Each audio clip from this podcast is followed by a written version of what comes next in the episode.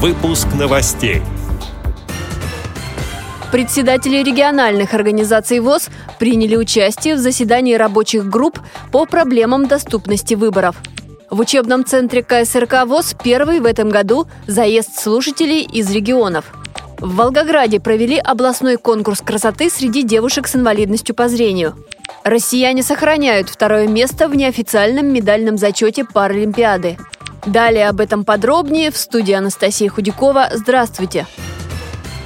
Председатели региональных организаций ВОЗ принимали участие в заседании рабочих групп по проблемам доступности выборов президента России. Они пройдут 18 марта. Такие встречи состоялись, к примеру, в Татарстане, Курске и Волгограде. Также инвалиды по зрению участвовали в мероприятиях о порядке голосования, которые проводились в местных избиркомах и библиотеках для слепых. Карелии и Бурятии провели опрос членов обществ, чтобы понять уровень их осведомленности о предстоящих выборах. А руководство Липецкой и Приморской региональных организаций ВОЗ выезжало на встречи в местные организации для проведения бесед с избирателями. Предстоящее политическое событие активно обсуждали на ВОСовских днях в Тюменской области – в двух городах Удмуртии, Сарапуле и Ижевске, на избирательных участках в местах компактного проживания слепоглухих людей будут работать сурдопереводчики. В Республике Тыва у инвалидов по зрению есть возможность проголосовать в многофункциональном центре рядом с региональной организацией ВОЗ.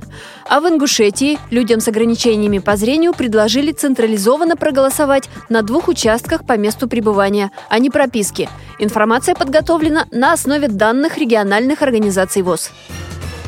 В Московском культурно-спортивном реабилитационном комплексе ВОЗ сейчас обучаются две группы слушателей по образовательной программе «Невизуальная доступность сенсорных устройств». Причем одна из групп занимается на второй ступени программы. Это первый в этом году заезд из регионов.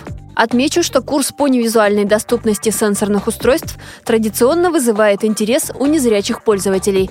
Он разработан в 2013 году сотрудниками отдела адаптивных технологий КСРК ВОЗ. За это время здесь обучились более 200 человек. В прошлом году по курсу выпустили учебное пособие укрупненным и рельефно-точечным шрифтом.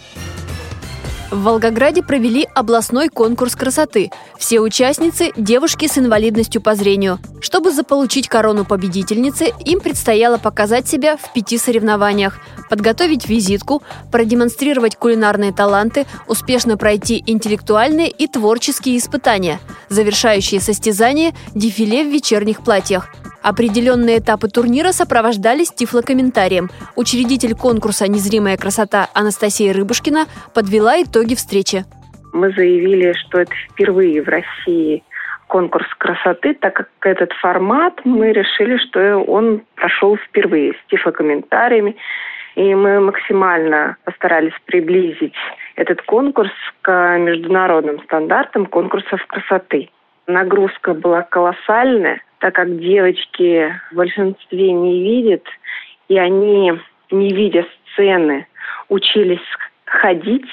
Им помогали, конечно, кадеты, чтобы уравнять шансы всех девочек.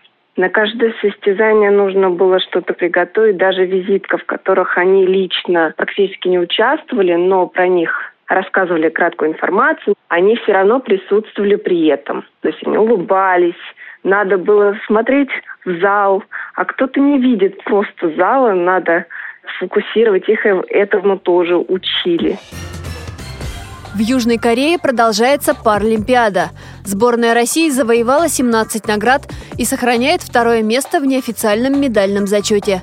Пять медалей выиграли спортсмены с нарушением зрения. У Михалины Лысовой четыре награды – золото и серебро в биатлоне, а также серебро и бронза в лыжных гонках.